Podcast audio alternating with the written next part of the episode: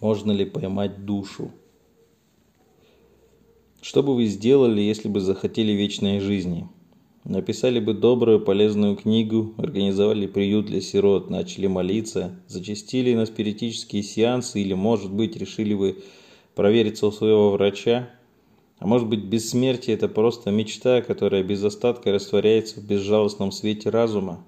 Может быть, это нечто такое, что никогда не наступит – Среди медиков есть люди, утверждающие, что человечество скоро победит смерть. Быть может, даже к концу этого века. Впечатляет, не так ли?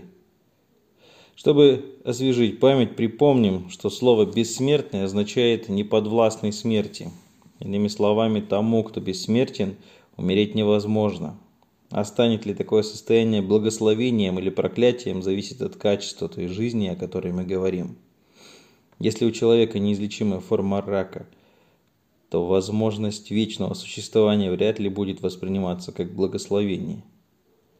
Итак, прежде чем увлечься перспективой бессмертия, которая нас якобы ожидает в ближайшем будущем, надо иметь в виду, что бессмертие, обещанное медициной, не совсем соответствует тому, о чем говорится в толковом словаре, а именно, обладание таким бессмертием не будет означать, что можно угнетать тело нездоровыми привычками.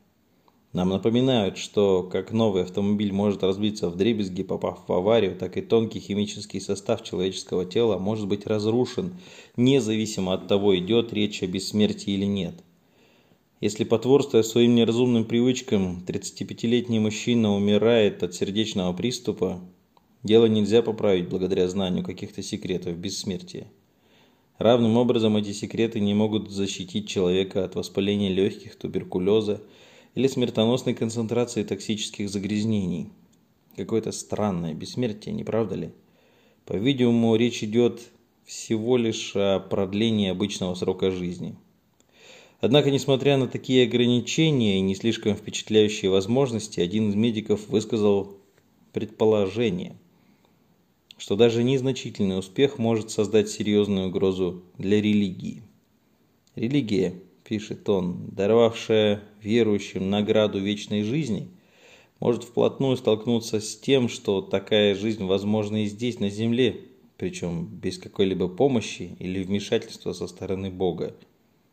Кто-то даже предположил, что СССР могли бы достичь бессмертия одними из первых поскольку в этой стране значимость религиозных идей серьезно умалялась.